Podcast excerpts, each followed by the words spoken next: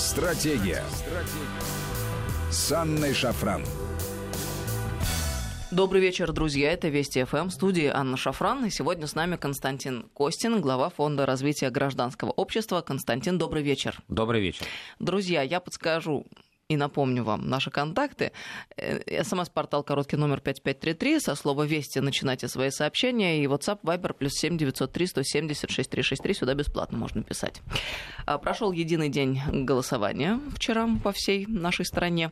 Тут э, э, очень многие э, мыслят категориями московскими. Такой московский шовинизм получается. Да, да, да. Выборы в Мосгордуму. И как бы все этим заканчиваться? На самом деле в 19 регионах Российской Федерации проходили выборы глав субъектов федерации. А в 13 э, проходили выборы в региональные парламенты. И вообще... Муниципальных выборов было да, очень да, много, да. их итоги еще подводятся. Выборы глав административных центров, муниципальных ассамблей. То есть, в общем, был очень масштабный а, день голосования, и надо сказать, что прошел он достаточно хорошо, нет э, серьезных, э, так сказать, жалоб на какие-то нарушения. То есть, в общем, можно сказать, что волеизъявление россиян во всех выборах, в общем-то, зафиксировано адекватно, и, в общем-то, они получат своих политических представителей, тех, кого они считают достойными. И это прекрасно. Но э, такие уникальные выборы прошли у нас вчера, своеобразные, как многие шутили в телеграм-каналах сегодня. Нет проигравших, все объявили себя победителями. А, так это и прекрасно. Понимаете, когда все довольны, так это же прекрасно. Э, вот. Но мы-то разберемся все-таки, кто у нас победитель, кто проигравший в Москве и там, если надо, по каким-то регионам поговорим. Красота среди бегущих первых, первых нет, нет и отстающих. Бег на месте очень укрепляющий. Как выразился коллега Гессералидзе, это очень весело было сегодня с утра. Но вот э, что хотелось бы отметить. Вы совершенно верно сказали, спокойно выборы прошли по всей стране. И э, в этом смысле, мне кажется, в очередной раз надо сказать спасибо нашим западным коллегам и партнерам. Почему?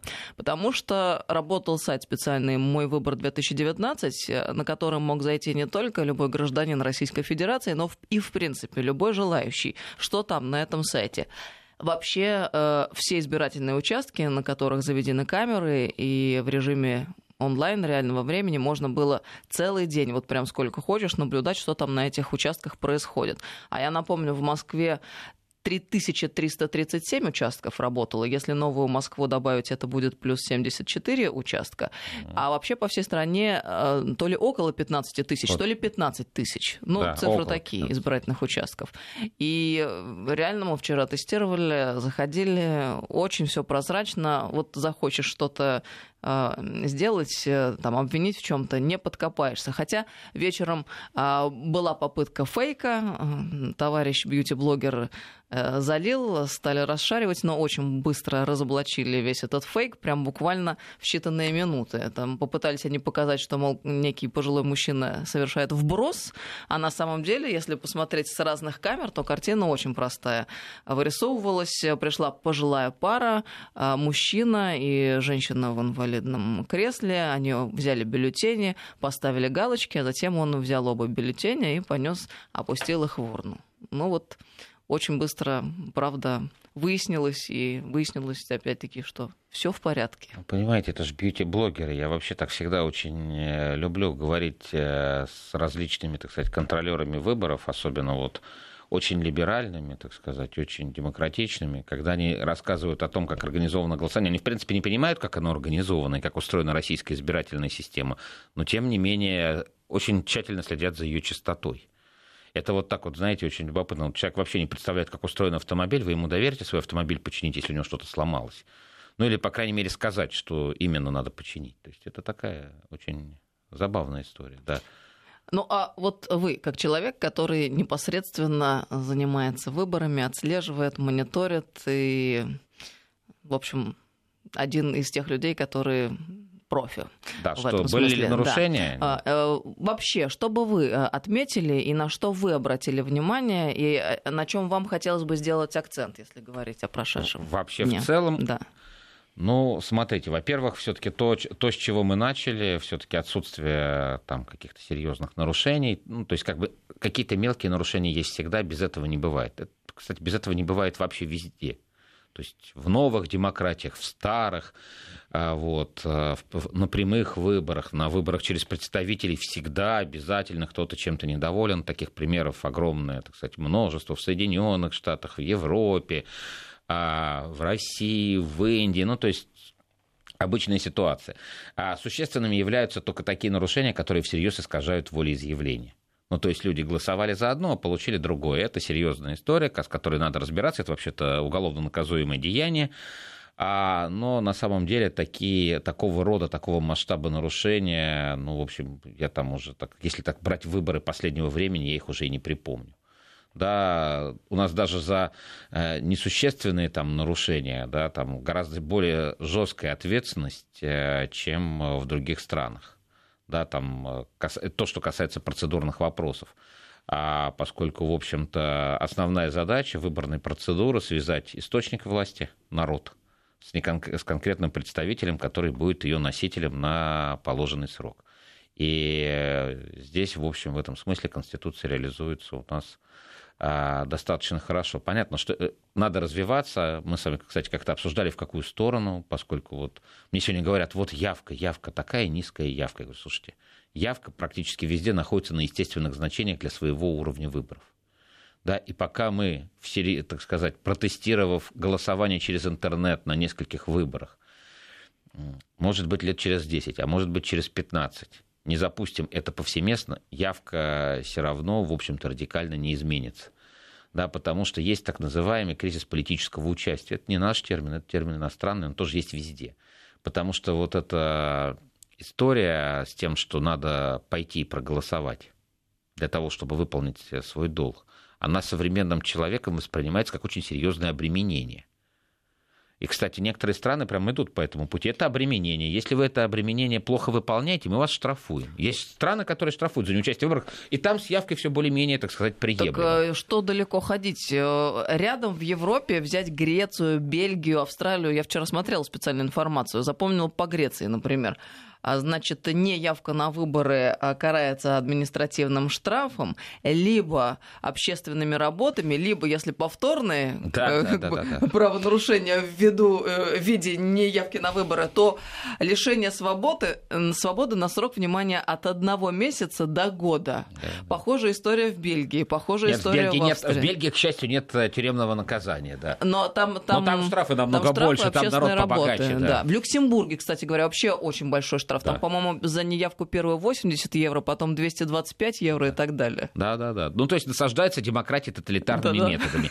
А вот а, на самом деле современный человек, который, в общем, через удаленный доступ, интернет, мобильное приложение, может решать почти все свои проблемы, от планирования, так сказать, каких-то личных нужд, трат, досуга а, до работы, до каких-то рабочих моментов, для него вот а, подобного типа электоральная процедура, она для него выглядит архаичной. А, да, и, соответственно, там все страны пытаются как-то с этим работать. Вот там в Америке, например, голосуют несколько дней в будни. Ну, что они же понимают, что на выходные это точно все уедут. Они же там выбрали как-то себе мэра в Нью-Йорке с явкой в 12% и поняли, что с этим надо что-то делать. Вот. Они вот по этому пути пошли. И я согласен, что это в какой-то мере облегчает. Я вот тоже сторонник того, что вот у нас вот единый день голосования, пусть будет единых два дня голосования, например, воскресенье и понедельник чтобы те, кто привыкли в воскресенье голосовать, пусть в воскресенье голосуют. А те, кто привыкли в воскресенье там на даче, так сказать, картошку собирать или еще что-то делать полезное, отдыхать, загорать, а, пусть они приедут в понедельник и до работы, после работы придут и проголосуют. Да, и в этом смысле я думаю, что это как бы существенно на явке скажется. Вот. А так существуют естественные, так сказать, уровни явки, и они, ну, они, они как бы, знаете, повторяются из года в год. А другое дело, что в Москве была вот дискуссия, там вокруг этого строилось все, так сказать, все, так сказать, великое умное голосование, что сейчас в результате протестов московская явка будет необычные 22%, она вырастет процентов на 10, а то на 15, и мы при помощи умного голосования, так сказать... Давайте правильно называть вещи своими именами, унылое голосование. Да-да-да, мы сейчас как раз направим этих избирателей, и уж они-то как бы таким образом мы завоюем Мосгордуму. Ну, в общем, понятно, ничего не получилось а, завоевание Мосгордумы. Вот. Ну, неплохая, кстати, там система прогнозирования. То есть, э, как это, умная, унылая умная, там неважно какое, это такая игра «Угадай мелодию». То есть, понимаешь, кто имеет шансы, и предлагаешь за него голосовать. Неважно, какие у него политические взгляды, неважно, кого он представляет. Ну, вот тем не менее, как бы вот там в нескольких округах а, получилось, а в целом, так сказать, это не повлияло ни на голосование провласт, за провластных кандидатов, да, ни за голосование там за оппозиционеров.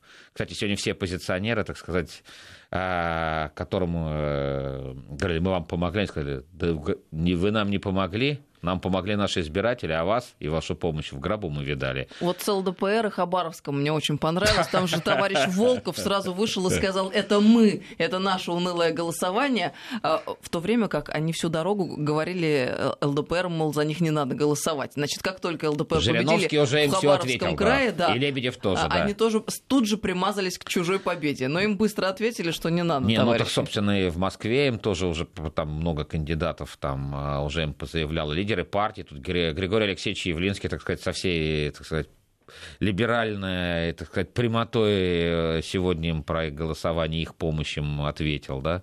Ну, Кац по поводу умного голосования в ходе всей кампании неоднократно говорил какая-то глупость. Вот. Э. Да не, ну там многие вообще-то возмутились от МБХ Нет, я, я, я как бы... И до светских львиц. Да-да-да, потенциальных единомышленников. Вот. Ну и были вообще случаи там замечательные, там случай с Юниманом, которого, э, по которого по логике должны были поддержать, но поддержали другого, а в результате Юниман представителю власти проиграл меньше 100 голосов.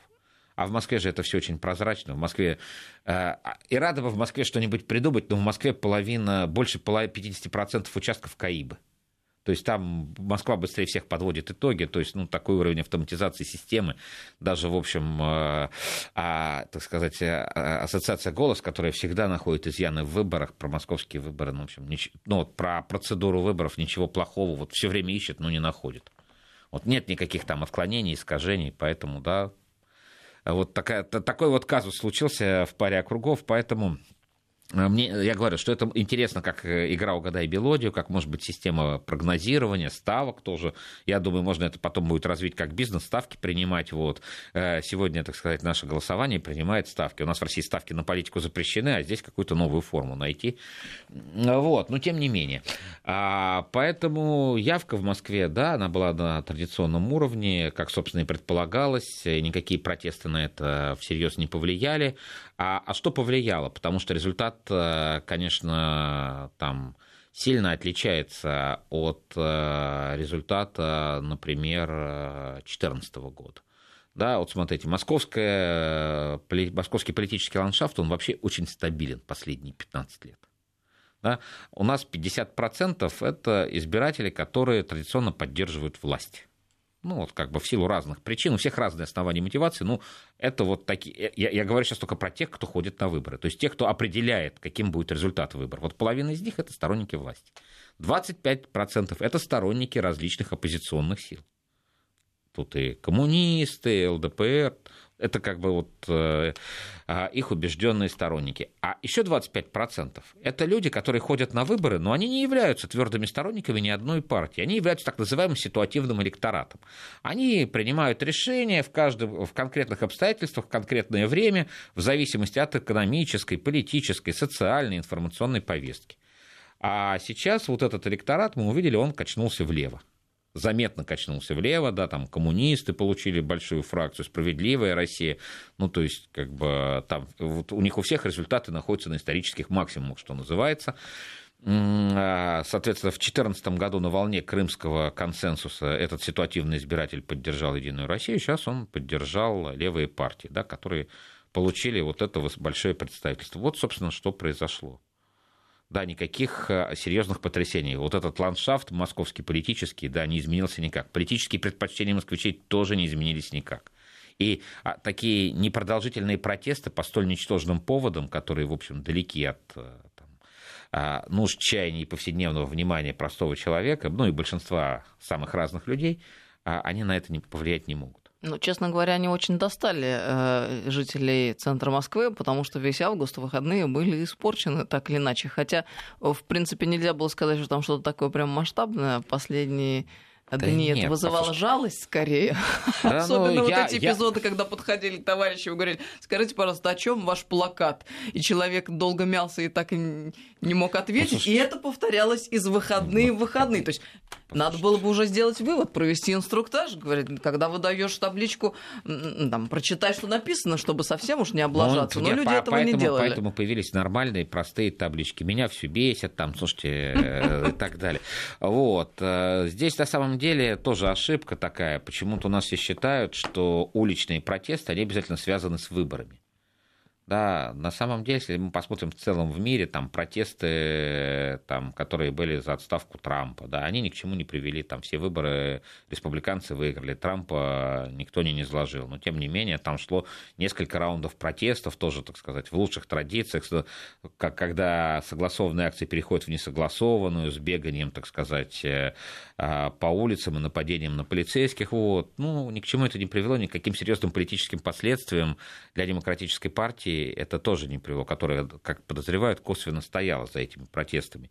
Или вот самый хороший пример, э, вот Владимир Владимирович про него вспоминал, желтые жилеты. Ну, там уж сказал, там до выборов в Европарламент они провели 24 раунда протестов ну, просто протестов огромных для Франции, да, это вообще не сопоставно с тем, что было в Москве. Во всех крупных городах а, каждую неделю многотысячные митинги. В какой-то момент эти митинги а, стали переходить из разрешенного формата в формат неразрешенной акции, когда, опять же, там уже начались нападения на полицейских, случаи мародерства, то есть огромное количество задержанных. Выборы в Европарламент партия желтых жилетов меньше 1%. Главный выгодополучатель протеста кто? А, крайне правые Марин Ле Пен и крайне левые коммунисты Робишон. Вот они, да, благодаря там какому-то взаимодействию что-то получили. Как, собственно, и здесь. Вот там были протесты. Кто главный выгодополучатель у нас? Коммунисты и Яблоко. А, очень много было копий разбито там вокруг э, этих протестов. Ладно, даже неинтересно, честно говоря. А что, уже. какие тут можно копии разбивать? Слушайте, ну это начинались протесты, протесты начинались по ничтожному поводу. А в какой-то момент их захотели масштабировать. Для того, чтобы их масштабировать, необходимо уже устраивать политический перформанс. Этот политический перформанс устроили. Это уже конкретная технологическая работа. Понимаете, для протестной активности, вот как мы говорили, у явки есть естественный уровень. Вот к такому ничтожному поводу, как недопуск там, 5-6 кандидатов на выборы в Мосгордуму, это тоже, в общем, ничтожный повод. Он касается очень небольшого количества людей. И там пока это было несколько тысяч, ну, вот, ну еще у нас есть протестный актив, который сложился с 2011 года, ну, хорошо, 10 тысяч – это предел. Когда появляется больше, а там в какой-то момент появилось больше, да, а, то это совершенно очевидно конкретная технологическая работа, когда привлекаются лидеры мнения на той или иной основе, когда проводится мобилизация, когда те или иные люди-сторонники под, под, подвозятся из других регионов. То есть это понятная технологическая работа, которая была проведена. Что я имела в виду? Там К интересам возникли... москвичей она не имела никакого отношения. Это просто перформанс. Абсолютно так и есть. С вами солидарно на 250%. Но я э, какой пункт имела в виду? Вот все то, что мы э, видели, поставила несколько вопросов, да, и в частности, такие очень, на самом деле, важные вопросы. У нас всю дорогу там кричала общественность, надо, чтобы власть самоочищалась, чтобы несли ответственность члены избиркомов, то все пятое-десятое. А выяснилось сегодня и сейчас, и в августе, в процессе регистрации кандидатов, что вот те, которые больше всего визжат о том, что надо действовать правильно и в рамках закона, вот они-то первые, значит, кто этот закон нарушают. Они э, являются теми самыми людьми, которые там подают а, подписи покойников, которые скупают базы данных, эти базы оказываются устаревшими, и выходит ну, как? Выходит, что, выходит да. Э, что э, нормальные там члены избирательных комиссий по всей нашей стране там, если вдруг что-то не так, они садятся прям по уголовке, а те, которые подают документы, э, не соответствующие действительности... А ведь ну, это мошенничество. В общем, да, они никакой ответственности не Но несут. они всегда могут сказать, мы не знали, что этот сборщик останется, будет таким. Хотя конкретного сборщика в каждом конкретном случае можно установить. Я не понимаю, в чем проблема. Это что, какие-то там, я не знаю, эфемерные души, что ли, собирали Кстати, подписи? а вот уголовная ответственность за фальсификацию подписи, это же мошенничество. Абсолютно так и есть. Я же вот к этому и веду. То есть я этот, а, кстати... вопрос неоднократно а, задавала и задаюсь им. Почему такая несправедливость существует, когда а, те люди, а это же обычные граждане Российской Федерации, это мы, это учителя, там, которые да, в школах да. работают, они несут ответственность по полной программе, их, значит, судят по уголовным делам, кто-то садится, значит, а те, которые орут и визжат, и которым да, море да, да. по колено, они не хотят идти по закону, они хотят поорать, чтобы их просто так зарегистрировать. А, а с них как с гуся вода. Кстати, это что? Это очень хорошее предложение. Мы же нас... Они же все выступают за чистоту процедур, они же все говорят, что они честные. И как бы в данном случае предусмотреть какую-то ответственность, да, не обязательно, чтобы за это садились в тюрьму, но тем не менее, чтобы какая-то ответственность за это была, чтобы в соответствующих базах данных сохранялось, что вот конкретный человек, не обязательно кандидат, сборщик подписи, да, вот тот, кто это допустил, он э, когда-то уже такое деяние совершил.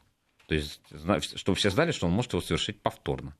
Ну, вот я вот за то, чтобы все были равны перед законом, а у нас получается очень Согласен, серьезный очень перекос. хорошее предложение. А, а, значит, те, которые э, называют себя либералами, опоганили вообще само понятие либерализм, потому что либералами на самом деле э, вот мы можем назваться те люди, которые на вестях ФМ работают на федеральных станциях и телеканалах, потому что мы-то исповедуем эти взгляды в нормальном, э, неискаженном виде. А эти, они скорее прозападники, я не знаю, как их они можно назвать. Нет, они либертарианцы, либертарианцы прозападники, анархисты. Да. Ну там же, посмотрите, ну, они вынуждены такими становиться, потому что реальные либералы за них не голосуют. Да? Соответственно, они идут в эту молодежную среду. А молодежная среда это что такое? Это такое вот бунтарское начало. Мы сейчас продолжим этот разговор через несколько минут. Напомню, с нами Константин Костин, глава Фонда развития гражданского общества. 5533 Вести, СМС-портал, WhatsApp, Viber, плюс 7903 176 363.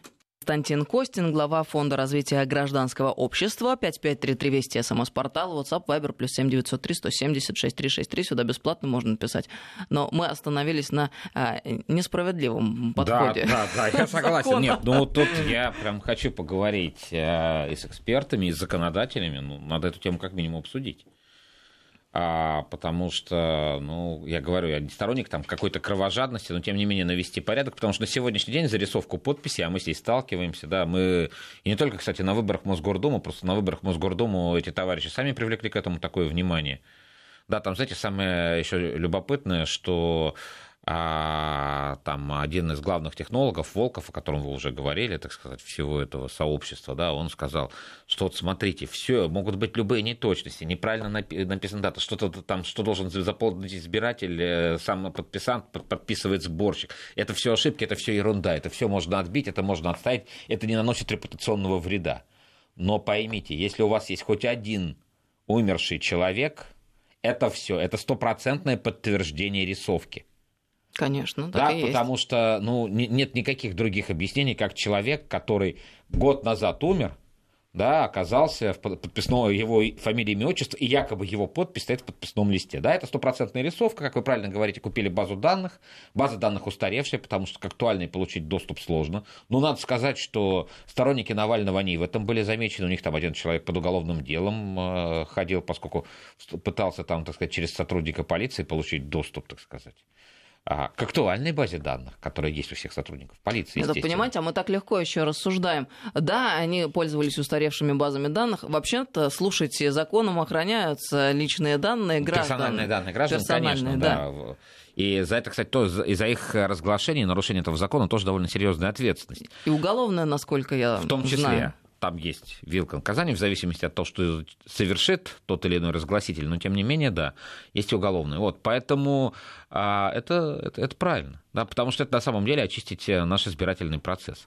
Другое дело, что, опять же, поскольку мы за открытость выборов, мы, с одной стороны, чтобы выборы были, там были какие-то квалификационные инструменты, вот, чтобы выборы все-таки приходили серьезные люди с определенным опытом, которые могут проделать какую-то там необходимую часть предварительной работы. Но, тем не менее, все-таки процедура должна быть открытой, поэтому можно там а, как-то рассмотреть, будет изменение там, а, процента вот этих подписей, которые необходимы. Может быть, а, каким-то образом сделать открытую базу данных, чтобы сами кандидаты могли ее проверять, да, потому что сейчас очень сложная процедура предварительной проверки, да, она долгая, трудоемкая, и не всегда остается время даже у добросовестного человека, когда ему говорят, тут у тебя эти подписи не принимаются, они либо не, не, не соответствует, неправильно оформлен, у него, ему, у него нет времени, грубо говоря, дособрать. Константин, а нужно ли вообще это, чтобы до выборов были допущены, там, было допущено максимальное количество участников? Давайте вспомним нет, прошедшие выборы нет, президентские на Украине. И вот это сумасшествие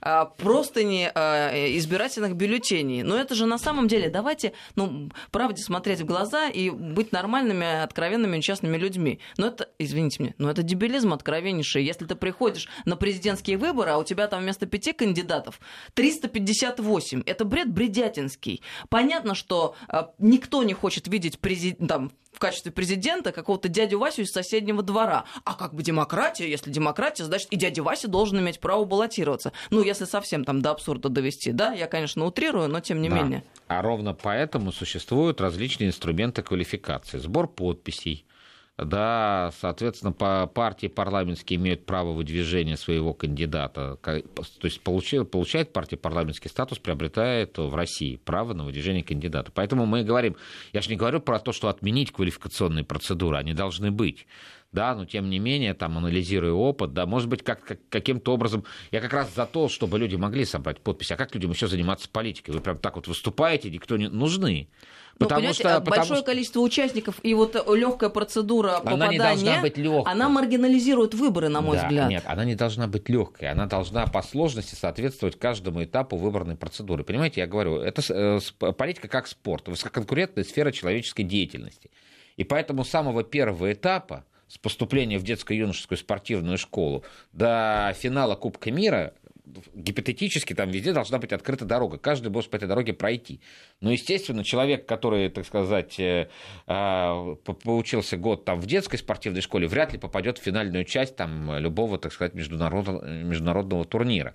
Да, то есть он должен на каждом этапе подтверждать свой уровень мастерства, чтобы, во-первых, соперники зря время не тратили, чтобы зрителям было интересно смотреть, и чтобы вообще дисциплина развивалась. А поэтому как раз они должны быть квалификационные процедуры. Я просто в том, что а, там долж, они должны быть устроены таким образом, чтобы был консенсус, что да, они правильные, справедливые. Ну, кстати, по поводу тех процедур, которые есть в Москве, а, большинство уверено, что они справедливые. А я в данном случае хочу сослаться, там мы заказали как раз в разгар протестов, так сказать, э, либеральному центру исследовательскому, он даже, по-моему, числится в иностранных агентах, ну, хорошие социологи, Левада-центр, вот, мы им заказали, так сказать, провести исследование вот как раз причин протестной активности, там, отношения к кандидатам. Много было очень интересных выводов. Один из самых интересных выводов, кто виноват э, вот в этой ситуации с тем, что не зарегистрированы кандидаты, сами кандидаты. Самый популярный ответ. Так, чтобы вы могли понять. Чтобы там никто не говорил, что это ваши понятно про государственные... То есть это московская социология, это, так это, люди отвечали? Да, это московские протесты. Вот в ходе этих московских протестов мы заказали Левада-центру специально, так сказать, э, там, чтобы не говорили, что вот мы сотрудничаем только с прогосударственными исследователями. На самом деле мы сотрудничаем с разными, иногда даже с иностранными. Вот, э, чтобы, ну, опять же, чтобы вызвать доверие к цифре. Да, и я хочу сказать, что на самом деле данные в ЦИОМа и Левада-центра по основным, так сказать, там, где пересекались вопросы, да, они были практически идентичны, то есть там расхождения очень незначительные. Да, то есть это о том, что любой профессионал, как, к какому бы лагерю его не приписывали, он, в общем, показывает объективную картину. И что у ВЦИОМа эта цифра, да, что сами а, виноваты незарегистрированные кандидаты в том, что не собрали подписи, что, собственно, Левада-центр также фиксирует это, что большинство считает, что, конечно, они сами виноваты. Это вам про общественное мнение, которое есть в реальности, а не то, что подается в фейсбуках, на что вы вот так вот эмоционально реагируете, не то, что пытаются нам показать на площадях. Люди-то думают совсем по-другому. Или еще там, э, там это правильная сенсация была, там высокий уровень сочувствия, там а, информированности. Я говорю, вы только дальше дочитайте. Но на политическое поведение тех людей, которые определились с выбором, это не влияет никак. Ну, то есть, понимаете, протесты, как вот я вам про желтых жилетов сказал, протесты идут параллельно, и вот вся эта протестная активность. А выборы в Мосгордуму идут параллельно. И люди, которые на эти выборы точно пойдут и решат, кто станет депутатом, они смотрят на эти протесты, ну, они на их выбор никак не влияют. 553320 это смс-портал, WhatsApp Viber плюс 7903 176 363, сюда нам можно писать. А еще мы вот сейчас с вами рассуждаем, я вспомнила ситуацию в Египте. Работала там несколько лет в информационном агентстве. И э, вот случился тот самый момент, когда было принято решение стать демократичными, более демократичными. И от э, референдума, на котором избирался э, президент, э, они перешли к выборам.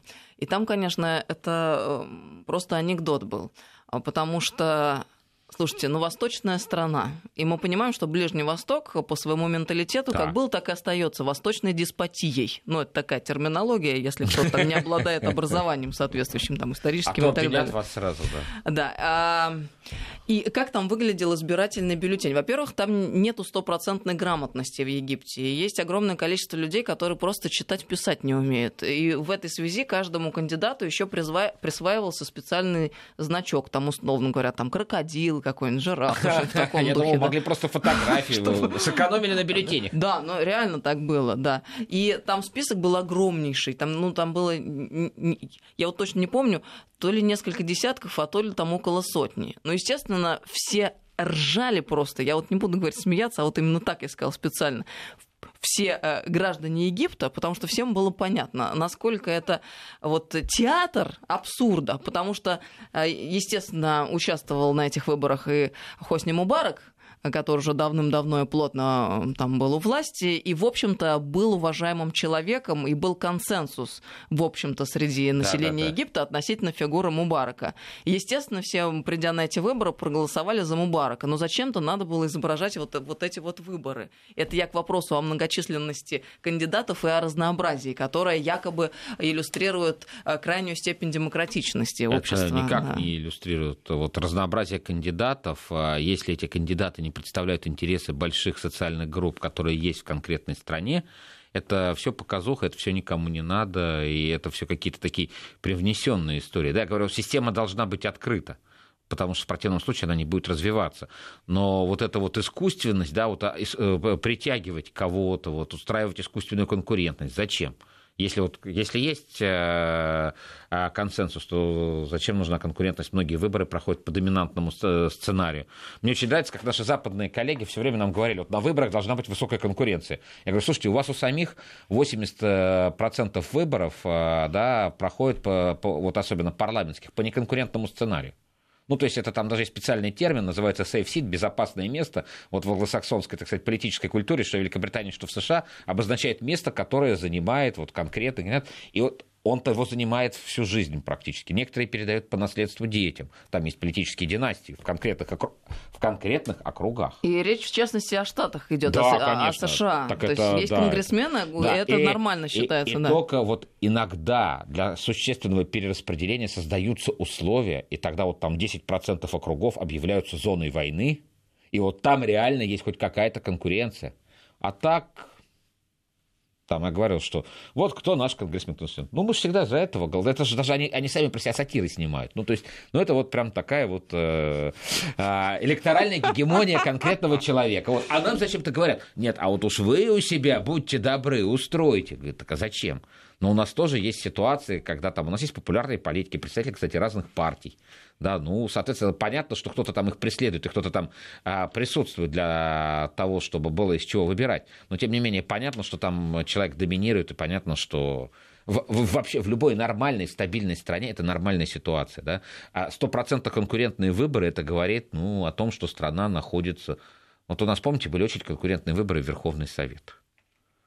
Вот я считаю, что для такого уровня конкурентности нам не надо вот доводить страну до такого состояния. А я с вами тут согласна. Это значит, что страну штормит на самом Конечно. деле. И Очень вот там, сильно да, штормит. там начинается, да, там 10 кандидатов и всем. А, знаете, а у них у всех примерно одинаковые известность, одинаковый рейтинг. Они все никто, ну, простите, ну, как бы так, да, и вот каждый из них борется, и вот это, и вот конкуренция, казалось бы, высочайшая, но просто это не в интересах избирателя.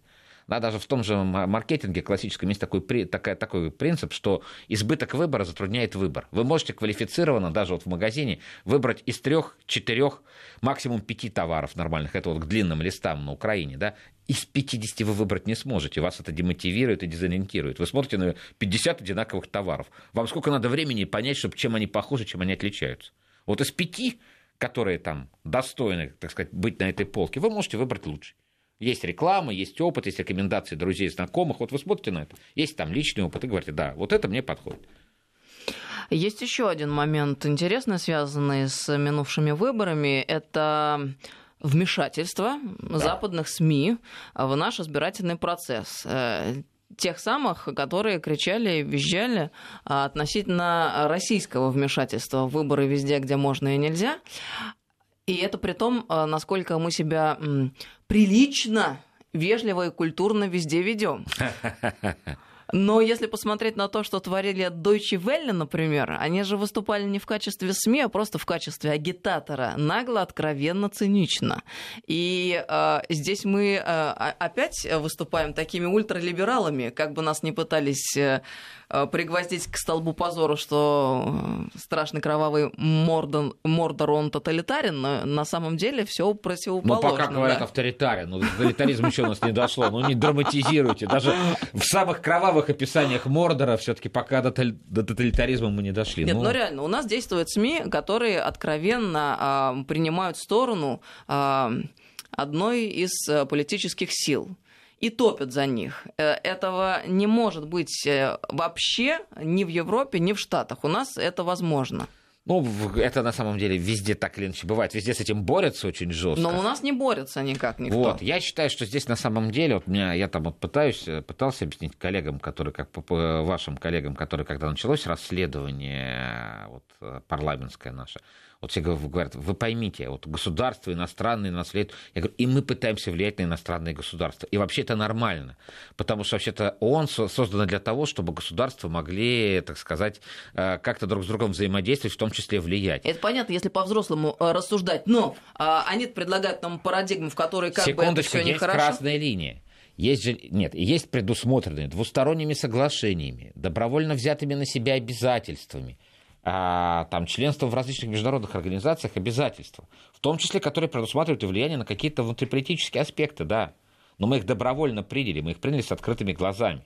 А вот есть э, красная линия, да, вот как бы, когда эти действия производятся либо через каких-то иностран... российских представителей, которые, по сути, действуют в интересах, так сказать, иностранных государств. И самое главное, да, что вот вообще вот является недопустимым, это э, политические процессы выбора вот эта вот попытка влиять так или иначе на российские электоральные процедуры, да, это вот, э, это, это должно, это, во-первых, запрещено по закону, это защищается, и за этим надо внимательно следить. Да, и я считаю, что вот эта попытка за счет иностранных средств финансировать наблюдателей на российских выборах, да, поддерживать какие-то СМИ, которые потом аккредитуются в качестве наблюдателей, как одна из схем, да, схем вообще миллион, да, а попытка каким-то образом а, тех или иных политиков им делать группы поддержки, когда они участвуют в электоральной процедуре, а не все остальное межвыборное время, да, это, конечно же, деятельность должна внимательно отслеживаться и пресекаться. И она отслеживается и пресекается. А что касается информационных историй, здесь есть российское законодательство. Я вот рад, наконец, э, я долго ждал, когда же Роскомнадзор наконец скажет. Вот он сказал, потому что депутаты депутатами у нас есть государственный орган. Да, я вот сегодня горячо поддержал их заявление, а э, с одной только ссылкой, надо было раньше. Вот. Такие вещи хороши, когда они вот прям непосредственно в момент, да, вот все-таки тут оперативность, э, надо как-то проработать, чтобы эта оперативность была. Я, конечно, понимаю, что сложно успевать за а, интернет-платформами, интернет-сервисами, но, тем не менее, это та реальность, в которой мы будем жить, и тогда, соответственно, надо так сказать, и, э, так сказать, те элементы госконтроля и госуправления, которые есть в этих сферах, надо их, значит, соответственно, соответствующим образом развивать. Ну вот вот смотрите, все вы правильно говорите, прям сложно не согласиться, и надо отслеживать, и делать выводы, но давайте немного отмотаем назад и вспомним, что у нас был принят закон об иностранных агентах, э, в частности, а, есть целый ряд СМИ, э, которые таковыми являются. Да. Например, там Радио Свобода или какой-нибудь да. там ресурс типа Крым Реалии. А они э, по закону должны э, э, каким-либо образом показывать, что они являются что иностранным они, агентом. Да, являются иностранным агентом. То есть какая-то идентификация должна быть. Вот мы заходим, например, на сайт, на главной странице должны каким-то образом это для себя понять, определить. Ну что, прошло уже больше года, если там я точно не помню, когда больше. закон был, гораздо больше, ну, да, может быть и два года. Мы заходим на этот сайт, вот сейчас мы с вами разговариваем, я решил проверить. Как не было ничего, так и нет. Э, Крым реалии как не было ничего, так и нет. А между тем вот человек заходит, и что он читает? О том, как прошел российский единый день голосования в аннексированных Крыму и Севастополе. Ну, вот понятно сразу подача информации, да? Ну, не, ну тут по подаче информации понятно, что это средство является иностранным агентом. Что тут да, хочешь. нет, ну подождите. Мы с вами специалисты, мы не, ну, живем в информационном пространстве, конечно, да. да. А закон, он был принят для того, чтобы обычный пользователь, который не искушен, мог понять для себя, что он читает и куда зашел. Вот закон-то у нас принят, но он не исполняется. Я к тому.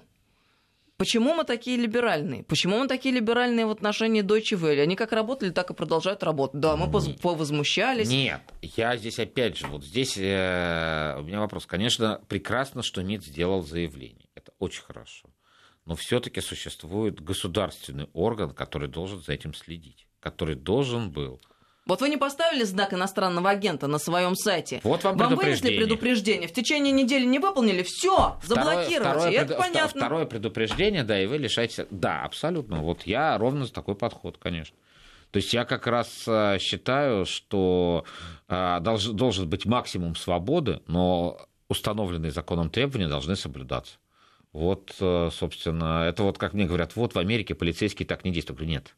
В Америке они действуют жестче. Там, конечно, очень много свободы, там они какие-то вещи могут пропускать и игнорировать. Но если полицейский сказал лежать, ты не вступаешь с ним в дискуссию, не пытаешься там нащупать его значок, там, и не пытаешься, что ты должен лечь. Потому что в противном случае он может подумать, что решил сопротивляться. И застрелит тебя. Да, и, соответственно, и ты прав, представ... и представляешь оправдают. угрозу, да. И, соответственно, в этом смысле как раз э, я стар... Э, и а, как бы жалко всех этих э, детей, которых, используя психологию толпы, вот, э, спровоцировали на нападение, на драки, на сопротивление сотрудникам правоохранительных органов, но по-другому полицейская функция демократии не существует. Ни одна страна мира не придумала, как это должно действовать. Да, в любом случае, люди, которые работают на улицах, обеспечивая порядок, они должны быть защищены. Я не говорю, что они идеальны и количество там внутренних расследований, отстранений, уголовного преследования там внутри тоже хватает, да, там любой э, правоохранительный орган, да, он является частью общества, да, там, а, а, и там есть все то же самое, что есть в обществе несмотря на все процедуры контроля, аттестации и так далее. Но эти люди должны быть защищены, мы должны, э, и мы должны понимать да, ту роль, ту а, функцию, которую они выполняют Нам для же какую картину миру предлагать, что все эти сотрудники правоохранительных органов, Росгвардия, э, МВД и так далее, это все э, какие-то ужасные монстры, задача которых гнобить честных и добрых людей, которые ходят по улицам. Слушайте, вы, которые кричите об этом из каждого утюга, если с вами что-то вдруг случится, получается? Вы куда, кому бежите, а? Вы не помните, кому вы бежите? А если вот происходят такие инциденты, как на соседней радиостанции с одной из ведущих, когда фанат, психопат, а, приходит и разбирается, да. вы куда звоните? Кому вы бежите? Давайте вы приходите в себя вообще, либо тогда не пользуйтесь услугами этих людей. Не, ну вы тоже не правы. Это, это, это, это радикально. До глубины души просто Нет, возмущает. Ну, послушайте, ну, когда это говорят люди... Потому что надо мозг включать, не быть дебилом, извините меня. Послушайте, ну мы же говорим с вами про психологию толпы, а там есть такая вещь, как внушаемость повышенная, пониженная ответственность. Про психологию толпы согласна. А, а... эти люди, они считают себя интеллектуалами на соседней Слушайте, станции. они... Это да. Нет, а вот э, вы понимаете, да, и мне сейчас как про проведение соседней станции мне все равно. А вот э, молодых людей жалко, да, потому что понятно, что в молодежи там вот эта энергия бунтарства, самоидентификации, война отцов и детей, это, это там Тургенев про это написал а так история-то с античности идет вот про этот вот апокалиптический конфликт, да, это нормально. Э, благодаря этому социум развивается. Но когда вот эту всю энергию начинают использовать в корыстных целях, это очень плохо, да. И здесь, конечно, надо вот... Э, мне всегда жалко, когда оказываются фигуранты, а тот, кто все это устроил, а это устроено. Да, вот в социальной психологии там есть огромный раздел про вот, психологию толпы, про, про ее поведение, как этим управляется.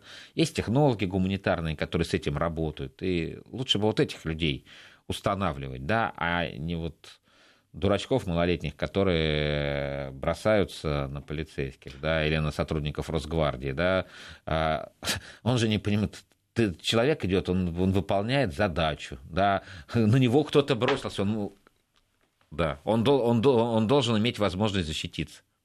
Поэтому, конечно, с провокаторами надо разбираться. Так же, и... как с ними разбираются, кстати, в демократиях таких, в старых таких уже проверенных, у них есть отличные наработанные методы. Вот прям надо их брать и использовать.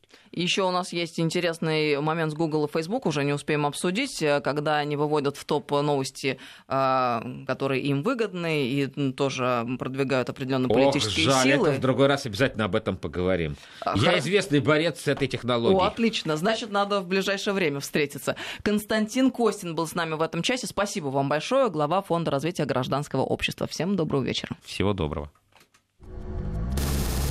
Стратегия. Стратегия. С Анной Шафран.